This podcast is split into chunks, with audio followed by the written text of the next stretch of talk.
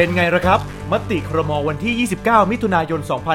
2564 เปิดให้แต่ละหน่วยงานที่ต้องใช้ข้อตกลงคุณธรรม เป็นผู้กำหนดเอง ไม่ว่ากติกา รูปแบบแนวทางปฏิบัติ การเปิดเผยข้อมูล วิธีการตรวจสอบรายงาน รวมทั้งคัดเลือกบุคคลที่จะมาเป็นผู้สังเกตการ แทนที่จะให้กรมบัญชีกลาง เป็นผู้กำกับดูแลใช้กติกาเดิม ที่ทุกฝ่ายยอมรับ ตามพรบจัดซื้อจัดจ้างเหมือนที่ผ่านมา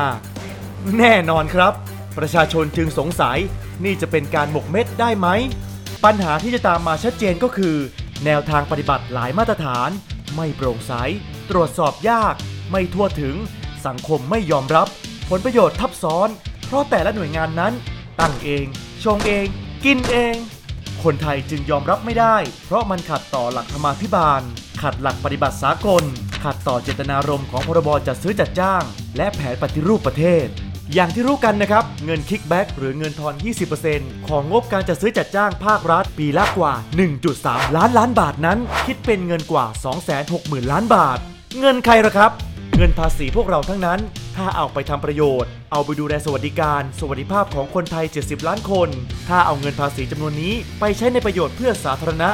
รับรองบอกได้คำเดียว มากมายมหาศาลจริง ๆ ที่ผ่านมาจึงให้ภาคประชาชนเข้าไปตรวจสอบ ในฐานะผู้สังเกตการ ตัวแทนเหล่านี้จะเป็นผู้เชี่ยวชาญในแต่ละสาขาอาชีพที่จะให้คำแนะนำตรวจสอบให้ข้อเสนอแนะที่จะเป็นประโยชน์ต่อโครงการ ช่วยประหยัดงบประมาณ คนทำงานทุกฝ่ายก็สบายใจ ไม่มีนอกไม่มีใน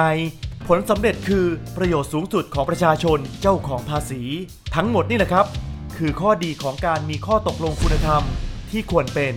อย่างเช่นว่าปีที่แล้ว โครงการจัดซื้อจัดจ้างภาครัฐที่เข้าร่วมข้อตกลงคุณธรรม มีจำนวนทั้งสิ้น 128 โครงการ เสร็จสิ้นไปแล้ว 70 โครงการ ใช้งบรวมกว่า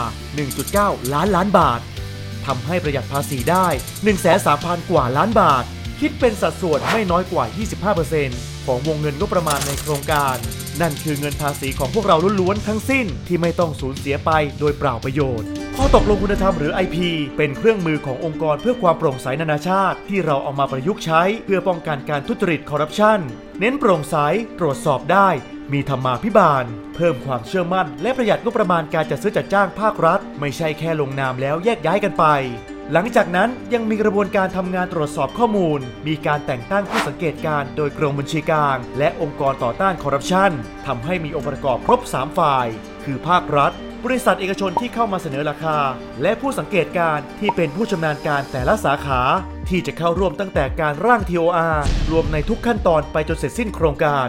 แต่ที่ผ่านมานะครับ รัฐวิสาหกิจ และหน่วยงานราชการหลายแห่ง ปฏิเสธการเข้าร่วมโครงการ หรือเข้าร่วมระยะสั้นๆ แล้วถอนตัวออกไป โดยอ้างว่าเป็นกฎหมายเฉพาะ หรือไม่ก็อ้างว่าเป็นการหาไรายได้ ไม่ใช่การจัดซื้อ บางแห่งบอกว่าเขียน TOR เสร็จไปแล้ว และมีอีกหลายหน่วยงานอ้างเป็นการซื้อสินค้า เพื่อการพาณิชย์ของรัฐวิสาหกิจ หรือซื้อที่เกี่ยวกับความมั่นคงของประเทศ ไม่ใช่การจัดซื้อจัดจ้าง ทั้งที่รู้เช่นเห็นแจ้งขนาดนี้แล้ว พวกเราคนไทยยังจะอยู่นิ่งเฉยอย่างนั้นหรือ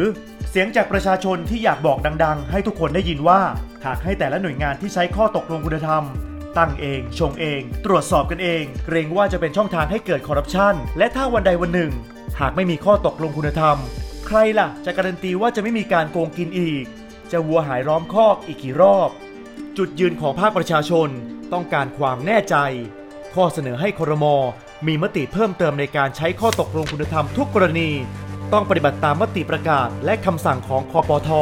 กรมบัญชีกลาง และใช้กับทุกหน่วยงานที่ดำเนินการจัดซื้อ หรือร่วมลงทุน หรือใช้สิทธิสัมปทาน หรืออย่างอื่นที่มีลักษณะและเป้าหมายแบบเดียวกัน